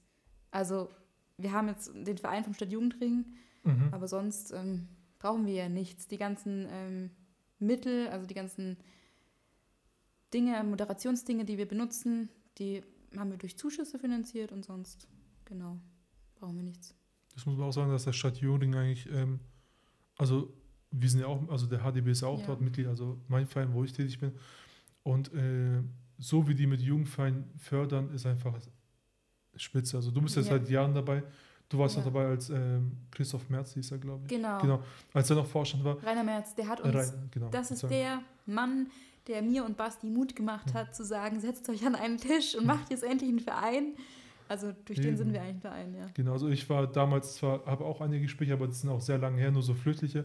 Aber zum Beispiel mit dem Bobbes habe ich auch äh, sehr oft geredet und der ist eben auch von der Art wie Rainer Merz, einfach die einfach nicht nur sagen, okay, ihr seid bei uns Mitglied, wir müssen jetzt was fürchten, Mhm. sondern die sind einfach mit Herz dabei, die brennen dafür und auch die, also ich, ich habe schon mit Nana oft irgendwas besprochen, auf einmal kam der aus dem Ecke geschossen mit so einer Idee, wo uns einfach unsere Idee, die Grundidee, komplett nochmal in die Höhe geschossen hat ist, wie du gesagt hast, also man hat einfach alles schon gegeben und dadurch könnt ihr einfach eure Projekte einfach ohne Kosten für die, für die Schulen, für die Vereine, für die Treffs oder genau, ich glaube, da seid ihr ziemlich offen, so wer, bei- wer sich bei euch meldet, den helft ihr ja wirklich. Also ihr seid auch eine Anlaufstelle für Leute eben, die Hilfe brauchen. Genau. Wer will. Willst du da jetzt auch das Psychologische raus? Genau, irgendwas so, so einen coolen Satz. Einsatz, okay. Ähm, genau, wir haben auch für ähm, Schüler, die jetzt in dem Projekt merken, dass es irgendwie doch ein Thema für sie ist oder die Mhm. eine schwierige Situation zu Hause haben oder auch für Leute in unserer Jugendgruppe eine psychologische Anlauf Anlaufstelle. Das heißt, dass wir nicht selber die beraten, sondern die kommen zu uns zu einem Gespräch und dann schauen wir, okay, ist das jetzt, also wir sortieren praktisch aus, braucht dieser Jugendliche vielleicht eine Therapie? Dann geht er an eine Stelle weiter, wo es Therapie gibt. Braucht dieser Jugendliche vielleicht ähm, Sozialunterstützung, das heißt irgendwie vom Jugendamt, ist da was mit den Eltern problematisch, dann wird er an die Stelle weitergeleitet. Oder braucht dieser Jugendliche vielleicht ein Gespräch mit den Eltern, braucht er einfach nur eine Herangehensweise, eine andere Sichtweise. dann helfen wir vielleicht weiter. Aber prinzipiell ist es eigentlich eher so eine Verschaltung, dadurch, dass wir jetzt alle aus dem psychologischen Bereich kommen, ähm, wo ist der am besten aufgehoben? Also wir haben ja da auch so ein Netz im psychologischen Bereich und dann gucken wir, wo in diesem psychologischen Netz ist dieser Jugendliche am besten aufgehoben? Wo können wir den hinschicken? Ja, das Gute ist ja, dass wir tatsächlich auch noch ähm, einfach auch mit anderen Organisationen und mhm. Bereichen in Ulm recht gut vernetzt sind. Also was Ulm zum Beispiel hat, und da, damit zeichnet sich Ulm auch aus, ist eine eigene Beratungsstelle speziell für ähm, ähm, transsexuelle oder transgender Jugendliche okay. und auch Erwachsene und auch intersexuelle äh, Menschen. Ähm, was echt super klasse ist und wo wir auch sagen können, okay, wenn da jetzt eine Person mit Trans-Hintergrund zu uns kommt, die wirklich auch massiv einfach psychisch belastet ist aufgrund diesem Thema und aufgrund irgendwie der ähm, psychosozialer Faktoren, die irgendwie mit dieser Trans-Thematik auch verbunden sind, dann können wir das jetzt nicht auffangen in der Gänze, aber wir können zum Beispiel voll gut vermitteln und sagen, ja, okay, äh, das ist vollkommen legitim, äh, wir haben hier eine An Ansprechstelle äh, oder eine Anlaufstelle, wo du dann nochmal wirklich auch ähm, genau die Hilfe brauchst oder die Unterstützung bekommst, äh, die Unterstützung bekommst, die du brauchst. So. Mhm. Und das ist halt was, was wir zum Beispiel leisten können, weil zum Beispiel vielleicht die Person dann diese Anlaufstelle gar nicht gefunden hätte oder irgendwie das auch nicht auf dem Schirm hatte, dass es das gibt mhm. und das können wir dann vermitteln. Und so können wir zum Beispiel, zum Beispiel sagen, so, okay, das und das passt da gut und dann vermitteln wir weiter. Ich glaube, es ist auch für, von vielen eben auch in erster äh, Schritt immer schwer, sich zu vor allem fremden Leuten ja, zu öffnen. Klar. Und man denkt sich, okay, daheim kann ich googeln. Also man sagt ja immer, ja. das kennt man ja so irgendwie durch, äh, wenn man zum Beispiel irgendwie äh, irgendwo was wehtut, man googelt ja, ja, gerne. Aber vor allem sowas kann man ja einfach nicht googeln. So, man muss einfach sich öffnen und es kostet einfach sehr viel Überwindung. Das haben wir auch gerade eben mit dir, Julia, geredet. Einfach diese Überwindung, diesen, von dieses Normale, wie, wie man in der Gesellschaft so schön sagt, oder unschön, äh, zum Anormalen ist einfach, mhm. kostet sehr viel Kraft und vor allem auch äh, Mut also man muss auch leider sagen dahinter, sondern es muss einfach sensibilisiert werden, es muss einfach normaler werden, dass man ja. über solche Themen spricht. Ja. Man muss zum Glück sagen, es wird von, also für, für mich fühlt es sich an, es wird von Jahr zu Jahr mhm. offener, es wird einfacher darüber zu sprechen. Ähm, Wobei jetzt ja Gegenwind kommt von bestimmten politischen Seiten, mhm. wo man natürlich auch wieder darauf reagieren kann. Ja. Also wir sind auch gewillt, in Vereine und Organisationen zu gehen, die vielleicht nicht so ganz konform mit unserer Sichtweise sind, die vielleicht mhm. das nicht so sehen wie wir. Also wir sind bereit für Diskussionen. Mhm. Wie nennen Sie ja die Voldemort-Partei mittlerweile? Ja, genau. Partei, deren Namen nicht genannt werden darf. Ja. Ähm, genau, also, nee, das finde ich auch richtig. Also ähm, ich glaube, wenn man solche Menschen einfach komplett ignoriert, ist auch falsch, mhm. weil ja, so, du hast zum Beispiel auch da bei der Podiumsdiskussion, da hat auch Herr Zisch sehr schön gesagt, ja man muss unterscheiden zwischen Leuten, die einfach rechtsorientiert sind und ja, extrem ja. sind. Extreme kriegt man sehr unwahrscheinlich zurück. Mhm. Ja, Aber wenn zum Beispiel Leute nur von Mitte oder von links irgendwie abgeneigt nach rechts gehen, die nochmal irgendwie zu retten, ist natürlich auch schwer, aber halt einfacher. Und das ist zum Beispiel auch ein Schritt. Ähm, und ähm, Demokratie lebt von Diskussion. Das heißt, Vollkommen. das komplett abzulehnen wäre genau der falsche Schritt eigentlich, sondern wir laden die ein, die können gerne mit uns diskutieren. Was ich da halt nur ganz wichtig finde, wenn wir sagen, Demokratie lebt von Diskussion, es ist auch einfach ein Riesenthema, über was diskutiert man denn überhaupt? Mhm. Und es gibt mhm. Themen, wo ich sage, da diskutieren wir nicht, weil ähm, es gibt Themen, die widersprechen dem Grundgesetz und da gibt es nichts zu diskutieren. Und das ist ein großes Problem, ja. weil ich sage, man kann immer so diese Diskussion und diese Meinungsfreiheit immer so instrumentalisieren, um dann irgendwie ähm, Grenzen des Diskurses zu verschieben, so in Richtung rechts. Mhm. Und das ist halt was, ähm, wo man dann auch ganz klar gucken muss, ja, ich finde es auch mega wichtig, dass man über Dinge spricht und dass man auch wirklich auch jetzt nicht sich irgendwie Menschen verschließt, die eine andere Meinung haben als man selbst. Ähm, aber trotzdem ist ganz klar auch, äh, muss man ganz klar Grenzen setzen und sagen, ähm, und, und über diese Grenze geht man nicht raus. Und über, also wenn Dinge geäußert werden, die nicht die menschenverachtend sind, die nicht mit dem Grundgesetz konform sind, dann ist das nichts, worüber man diskutieren muss. Mhm. Sondern muss man sagen, das mhm. geht so nicht. Und das darf. Es war doch vor kurzem ähm, auch den bekannten Sänger gehabt, dem ähm, das Grundgesetz bzw. die Meinungsfreiheit dafür genutzt hat, um einfach gegen Leute zu hetzen. Mhm. Das ist einfach auch ein fataler Weg und so bekommt es auch sehr viele unzufriedene Menschen mit ja. auf den Weg. Hatten wir auch schon in privaten Gesprächen so ein bisschen ähm, kristallisieren können, dass einfach, wenn man alles so ein bisschen äh, auf die Unzufriedenheit der Menschen äh, schiebt, dass man einfach sehr viele Leute auf einmal auf die Seite bekommt. Natürlich wie heutzutage mit der, also mit der ganzen Krise, ja, wo einfach die Ausgangsbeschränkung mhm. war Wie war es bei euch bei eurem Verein? Also ihr konntet ja theoretisch keine Sitzungen machen, keine, ich glaube, die Jahreshauptversammlung wurde auch verschoben. Ja, ja. Vorher ist, äh, man weiß noch nicht, wann man die wieder so stattfinden lassen kann, dass einfach alle mit teilnehmen Mhm. können und nicht immer nur ein Teil. Wie habt ihr es eigentlich äh, Hand gehabt? Also habt ihr auch auf online umgeschaltet, auf Discord oder? Ähm, nee, Oder- auf Discord tatsächlich nicht. Ähm, das war bei uns so, dass wir bei der Corona-Krise, als die anfing im März, ähm, Mhm. Erstmal sowieso noch sehr viel bürokratische Sachen zu erledigen hatten. Also wir waren daran, bürokratisch sehr viel umzustellen, ähm, eben jetzt auch mit Vereinskonto. Von dem her haben wir das erstmal genutzt, um für uns so eine bürokratische Pause einzulegen und haben die Jugendgruppe erstmal verschoben auf unbestimmte Zeit, weil Okay. es für uns auch online sehr schwierig ist. Wir haben eine sehr heterogene Gruppe, ähm, die online so zusammenzuführen wahrscheinlich schwierig gewesen wäre. Es sind sehr viele lose Menschen, die ganz viele unterschiedliche Anliegen haben, sage ich mal. Und deswegen haben wir gesagt, ähm, wir pausieren erstmal die Jugendgruppe, machen unsere bürokratische Pause und haben das jetzt auch genutzt für tatsächlich viel Öffentlichkeitsarbeit, und zwar im Hintergrund. Zum Beispiel der Podcast hier, wir waren jetzt bei der Ja. Südwestpresse, Ja. ähm, das für uns auch wieder die Möglichkeit bietet, die Plattform zu vergrößern. Und jetzt würden wir dann langsam wieder starten, in die Richtung aktivere Sachen anzubieten, Mhm. zum Beispiel Mitgliederversammlung, wer weiß, in den Mhm. nächsten Ja. Wochen vielleicht schon möglich. Ja. Ja.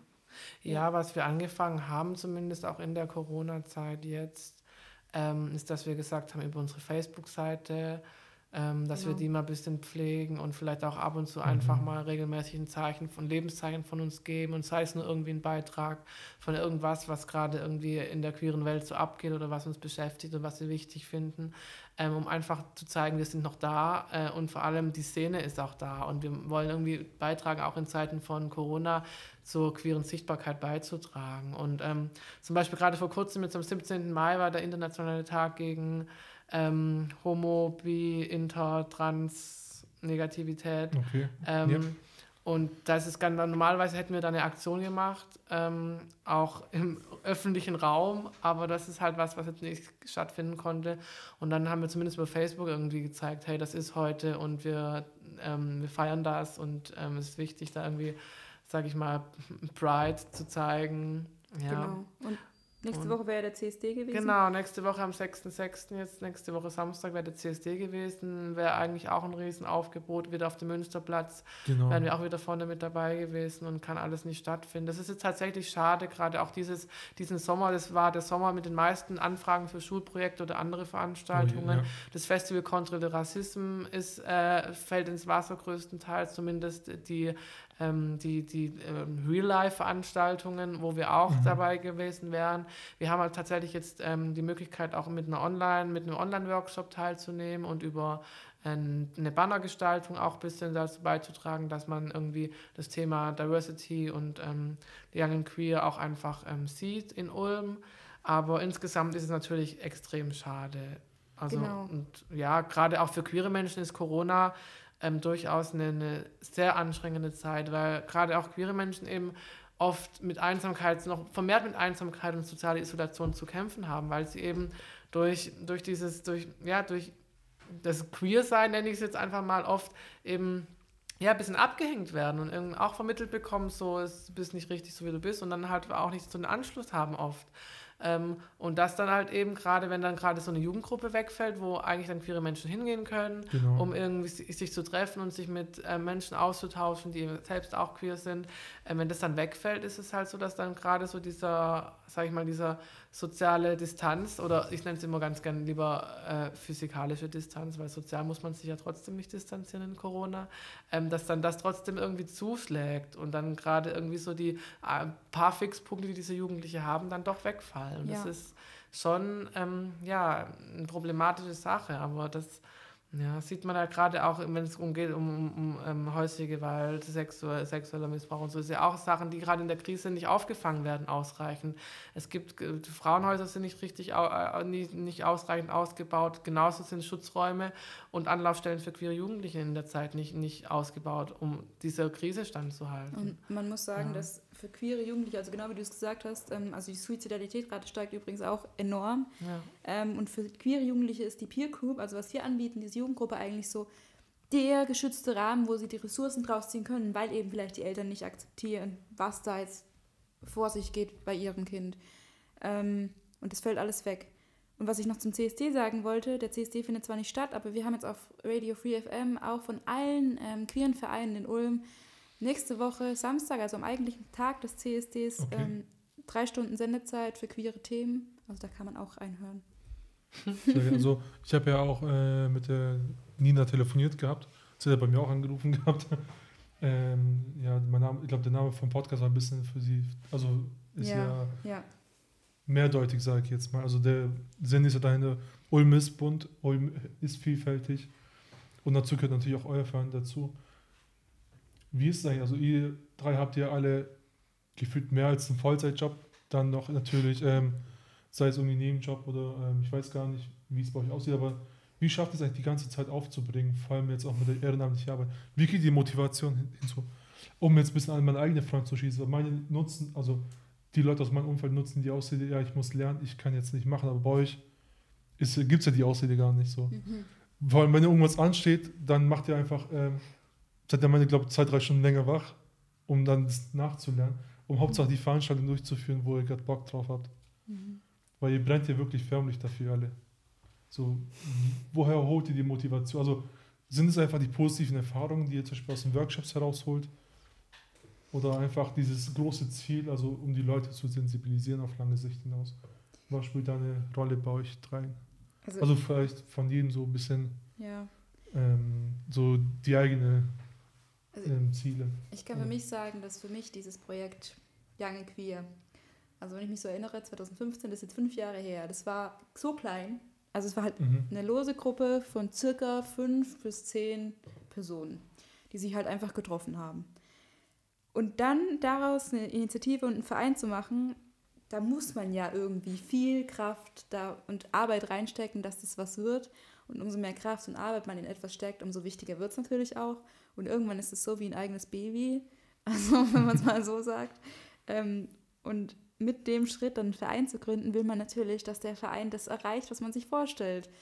Und dass eben die Message, die man hat, nämlich dass ähm, Diversity was ist, was in der Gesellschaft verankert sein sollte und auch queeres Leben einfach in die Mitte der Gesellschaft gehört, Mhm. ähm, dass das an die breite Masse gelangt. Ja, das ist die Motivation, die ich hatte und wo ich irgendwie auch nicht von loslassen kann, trotz Vollzeit- Vollzeitjob und Nebenjobs, weil es einfach wie ein Baby ist. Ja. Ähm, ja, für, ich finde, ich meine, während dem Studium hat man, finde ich, schon noch relativ viel Freizeit. So klar, in der Klausurenphase ist es auch mal schwierig, aber man hat auf jeden Fall Freizeit. Die Frage ist halt, was man damit machen möchte. Und für mich ist, ist halt einfach diese, der Verein oder das Thema, ist es für mich einfach wert, meine Freizeit dafür auch aufzuwenden. Also es ist jetzt nicht irgendwie extra Zeit, die ich noch irgendwo hernehme, sondern das ist halt Freizeit, die man dafür dann nutzt. Ähm, und das ist es mir einfach einerseits, weil ich so das Gef- Gefühl habe, da vor allem durch äh, Schulprojekte, Aufklärungsprojekte wirklich was Positives für andere erreichen zu können, was mir vielleicht gefehlt hat auch als Jugendliche, dass ich ähm, ja, Jugendlichen helfen kann, dass es für sie vielleicht einfacher ist, sich da zu finden und einfacher ist, sich zu outen, wenn sie es schon müssen. Ähm, genau, also da einfach dieses Gefühl, da ist so ein Sinn. Also letztendlich möchte man ja auch immer irgendwas Sinnvolles tun, also ich zumindest, und irgendwie so das Gefühl haben, helfen zu können und ja, was Positives verändern zu können. Und das ist für mich dann einfach das, was mich motiviert, das zu machen. Ähm, ja. und irgendwas wollte ich noch sagen.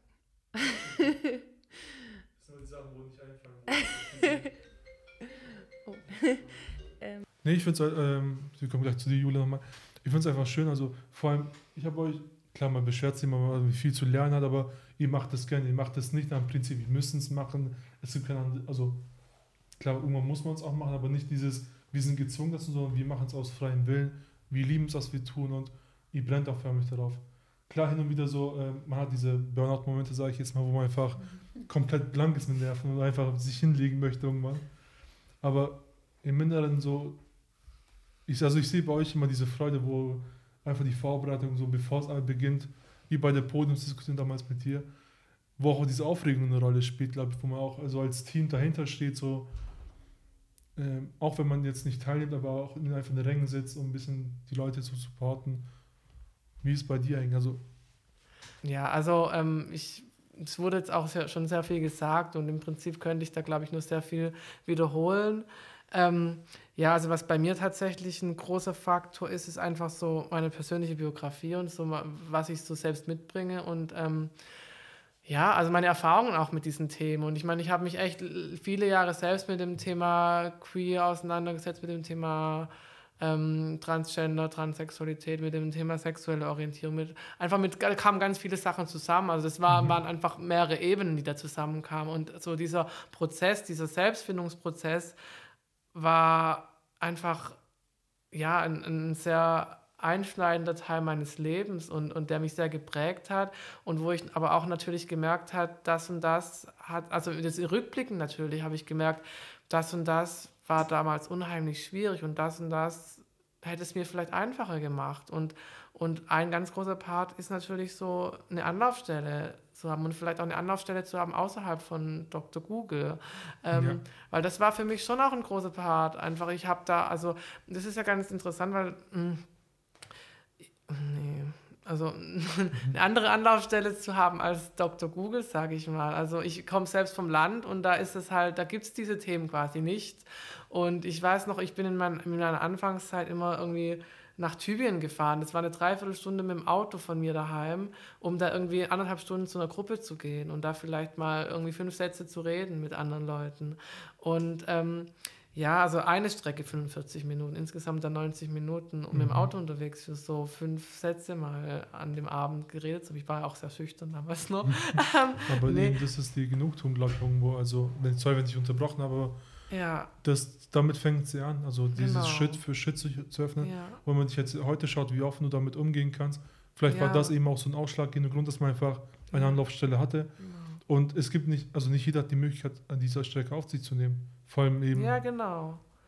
Ja. Genau, ich, mein Ding ist halt, für mich kommt so dieser, dieser Aspekt ganz stark rein, der mich so stark antreibt, ist ähm, natürlich, ah klar, ich habe ein riesengroßes Interesse an diesen Themen auch und ich finde, diese Themen kann man auch so gut verknüpfen mit anderen Themen, die ich so Mhm. wichtig finde, gerade wie Aufklärung, wenn es um Rassismus geht, um, um, um, um sonstige einfach Dinge, die in unserer Gesellschaft kritisch sind. Das kann man sehr gut verknüpfen mit diesen Themen, weil eben Diskriminierung eigentlich immer gleich funktioniert auf allen Ebenen. Ähm, aber was ich vor allem sagen will, ist, was mich so antreibt, ist diese Funktion, dass ich irgendwie sagen kann, ich bin jetzt da, wo ich jetzt stehe und ich habe irgendwie, kann auch als Rollenmodell funktionieren. Irgendwie Menschen sagen, die vielleicht an einem Punkt sind, an dem ich vor, sage ich mal, fünf bis sieben Jahren war. Und ich dachte, so, wenn ich so eine Person gehabt hätte, dann, dann, dann wäre mir vieles einfacher gefallen, wo jemand da ist, der irgendwie, irgendwie diese Themen in sich vereinigt, aber trotzdem irgendwie das, das sichtbar macht. Und das ist was, was ich irgendwie, was, was mir wichtig ist, das irgendwie nach außen zu leben, weil ich dann irgendwie mich das so antreibt, dass ich dann anderen Menschen damit helfen kann. Vielleicht andere Menschen das dann in ihrem Prozess irgendwie zu ihrer Identität zu finden und zu ihrem, sage ich mal, zu ihrem Selbst zu finden, eben einfacher haben. Und ähm, ja, also ich hätte es auch noch viel schwieriger haben können, wie es war, also um Gottes Willen. Aber trotzdem einfach so, mir ist es wichtig, irgendwie dieses, ja, also Menschen irgendwie Hoffnung zu geben. Das gibt mir ganz arg viel. Und, ja. Ja, also das mit dem Land ist natürlich auch so ein Ding, wo man eben sehr kritisch, also Land ist immer so, also wenn man auf dem Land lebt, ist man so, man ist sehr introvertiert, also die leben ja unter sich meistens. Ja, Ich war zum Beispiel auch mit einem äh, Fußballclub, also in Herlingen, ähm, ja, kenne ich. ja, da, mit dem war ich sehr oft unterwegs, eben auch in den Altbereichen und äh, was teilweise, was da auf dem Feld gebrüllt worden ist, auch Ja, ja. gegen zum Beispiel Ausländer, gegen Andersartige. ähm, also die Schiris hören da, wenn die Schiris, also die Schiris haben auch irgendwann alles satt zu hören. So am Anfang machen die Zeichen, wenn sie merken, es wird nichts, von die Älteren, die lassen es durch und was auch teilweise von draußen reingerufen wird oder geworfen wird, Ja. ist also, Mir ist jetzt auch noch was eingefallen, ähm, was ich, also genau, bei mir war es auch so, ich bin jetzt nicht auf dem Dorf aufgewachsen, aber halt in einer kleinen Stadt, da gab es jetzt auch keine Anlaufstellen für mich, wo ich irgendwie hingehen konnte. Und ich finde, also zum Teil ist es auch, ich mache es auch nicht nur für andere. So klar, ich mache es auch damit, um anderen zu helfen und weil ich dann denke, dann haben andere zumindest schon früher eine Anlaufstelle.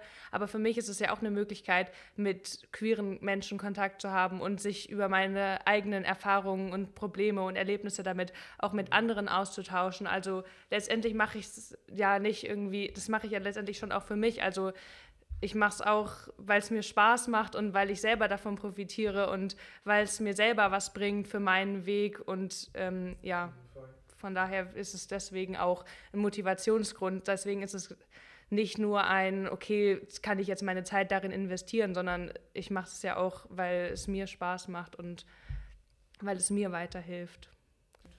Also das ist eben das, was ich gesagt habe. Also ich seit fast einem Jahr begleite ich euch ja oder ich bin halt auch, wie wenn es auch dabei, wo ihr seid.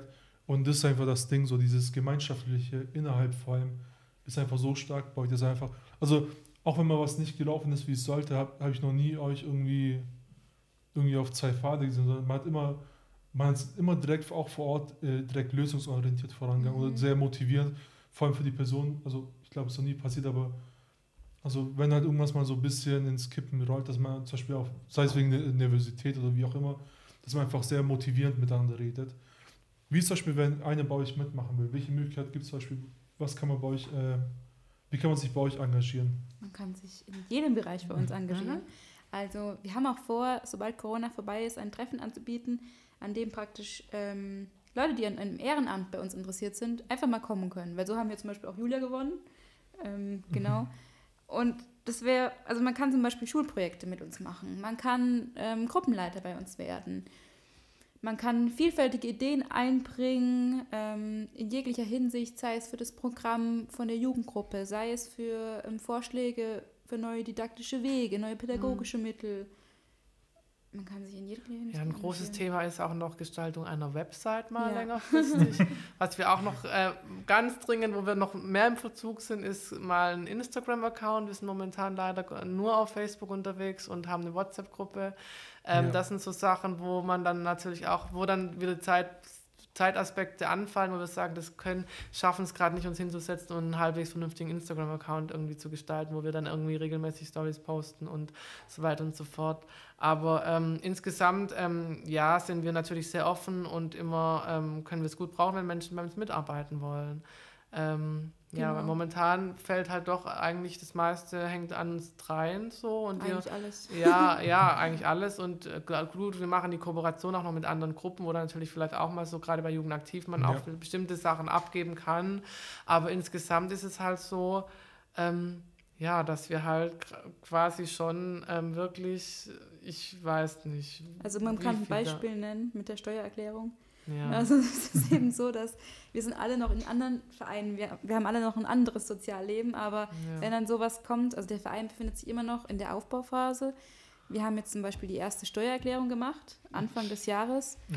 Und es hat so viel Zeit in Anspruch genommen, man glaubt es gar nicht, aber man muss da einfach auf so viele Dinge achten. Man muss gucken, wie, wie war die ganze Abrechnung von letztem Jahr? Ähm, wie können wir das bei der Steuer anbringen? Mhm. Das hat uns Stunden gekostet. Und dann fallen natürlich so Dinge wie Social Media unter den ja. Tisch, wenn wir einfach drei Leute sind und da bräuchten wir einfach jemanden, der sich da noch vielleicht berufen fühlt. Ja. Weil vor allem bei Buchhaltern, da kann ich auch aus Erfahrung sprechen, ein falscher Fehler. Ja. Und dann kann es einfach eine Nachzahlung geben, bis, also da schlägt es einen umgefühlt. Ja. Und daher, also. Wir sind durchgekommen, es war alles gut. also es gibt ja, also nicht jeder hat die finanziellen Mittel, auch von jetzt ein Feind, der auf ehrenamtlicher Basis arbeitet, dass man irgendwie einen äh, Buchhalter oder einen Steuerberater mit mhm aus, äh, mit Top-Ausbildung oder Top-Studium äh, sich finanzieren kann. Vieles muss man leider auch selber machen. Und Social Media ist einfach so ein Ding, wo man sagt, man glaubt es zwar nicht, aber das kostet auch sehr viel Zeit. Vor allem, ja. mhm. man muss schauen, okay, wer hat eigentlich geschrieben. Weil da öffnet sich wieder so ein Postfach, wo einfach auch regelmäßig reingeschaut werden muss. Mhm. Vor allem ja. die sonstigen Orte, aber da kriegt man keine Benachrichtigung. Da muss man manuell nachschauen. Ähm, genau, also was man vielleicht noch so als, als Message mitnehmen kann, ist, ähm, dass wir am Anfang zu zweit an einem Tisch saßen, also ich und der damalige Mitgründer, der Basti, und eigentlich selbst so gar nicht überzeugt waren von der Idee. Also wir dachten, okay, wir machen das jetzt einfach mal, aber ähm, wie gesagt, wir wurden von allen Seiten belächelt. Man hat gesagt, okay, ja, die zwei Studenten da, naja, das wird eh nichts. Wo sollen die denn das ganze Geld für die Vereinsgründung herkriegen? Wo, wo sind die überhaupt angeschlossen? Und dann durch den Stadtjugendring, der uns Mut gemacht hat, haben wir diesen Schritt gewagt. Und wenn man jetzt überlegt, was in fünf Jahren daraus geworden ist und dass es uns immer noch gibt, dass wir neue engagierte Vorstände hatten, das war nämlich auch lange Zeit so die Frage, die ich mir gestellt habe, oh je, wird da überhaupt jemand kommen, der sich mit engagiert, der genauso dafür brennt? Und dass wir eben jetzt mit Jugendaktiv im Gemeinderat verankert sind, dass wir Julia haben, die da regelmäßig hingeht, dass wir Mhm. dich haben, die regelmäßig in der Uni ist, genau, also wir haben so ein großes Spektrum eigentlich jetzt aufgestellt und so viel Verankerung, dass wir heute überhaupt hier sind, dass man eigentlich sagen muss, aus dieser kleinen lächerlichen Idee, also in Anführungszeichen lächerlichen Idee, Mhm. ist sowas Großes entstanden, was eigentlich schon richtig faszinierend ist. Also man muss Mut haben, das einfach zu machen. Mhm. Ja. Was ich auch noch spannend finde, weil Ju, ähm, Juli, du hast ja auch deine Themengruppe, also in Ja. Jugend aktiv, wo einfach auch Jugendliche, also ich glaube, du hast auch zehn Jugendliche, meine ich. Ja, Also ja. bei dem ersten Treffen, wo er dann noch in der Uni war. Und wenn es einfach noch fortgelaufen wäre, also die ist ja, Ja, einfach ja. top geworden. Deswegen, ich finde es also, mir Es tut es im Herzen weh, weil ihr seid, ihr seid am Brennen, ihr seid am Laufen, auf einmal sagt man, okay, Handbremse ziehen, komplett Stopp. Und das ist halt so, Ja. Aber wir halt sind ja noch schade. da und unser Ja. Engagement ist, glaube ich, das, was zählt. genau. Und ich glaube, es tut auch gut, wenn jetzt zum Beispiel jetzt, ähm, ab- also was heißt gut, also ihr habt jetzt abgebremst, ich glaube, das sind dann für Leute, die einsteigen wollen, glaube ich, ein bisschen einfacher, Mhm. anstatt in ihren fahrenden Zug, der volle Mhm. Geschwindigkeit hat. Ja. ja.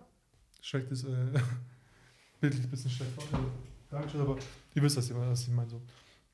Und äh, was gibt es noch abschließend zu sagen? Also wie kann man euch kontaktieren und wie kann man mit euch ähm, in Verbindung treten? Was kann man da, ähm, welche Möglichkeiten gibt es da? einmal anschreiben. Also wir haben eine Facebook-Seite Young and Queer Ulm. Ähm, und dann kann man uns noch eine Mail schreiben. Ähm, youngandqueer.gmx.net. Genau, youngandqueer.gmx.net. Genau, da kann man uns auch eine Mail schreiben. Ähm, ja, also das sind eigentlich die zwei Sachen. Also für Schulaufklärungsprojekte, Schulprojekte und so weiter vor allem eher so per Mail. Für so Anfragen, äh, ja, ob man mal bei der Jugendgruppe mitmachen will, kriegen wir auch viel über Facebook. Ähm, ja, und dann kann man auch in die WhatsApp-Gruppe, wenn man eben an der Jugendgruppe interessiert ist und alle Treffen nochmal so mitbekommen möchte. Genau. Ansonsten kann man uns auch ansprechen, wenn man uns irgendwo sieht. Mhm. Irgendeiner Stelle in irgendeinem anderen Projekt. Eben, also demnächst laufen die Veranstaltungen wieder langsam an, natürlich Mhm. ähm, in ähm, geschmälter Version, natürlich wegen der Corona-Bedingungen. Aber Mhm.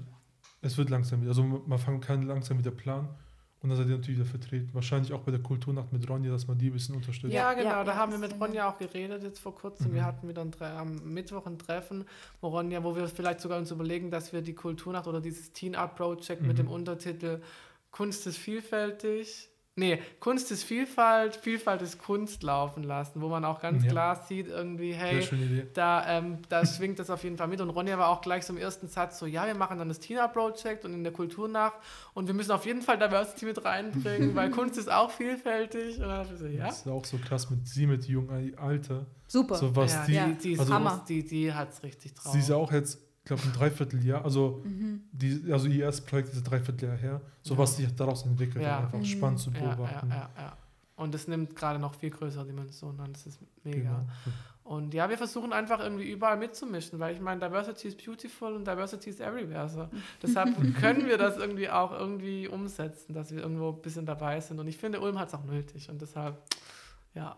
Ulm macht auch sehr viel in die Richtung, finde ich. Also, Ja. genau.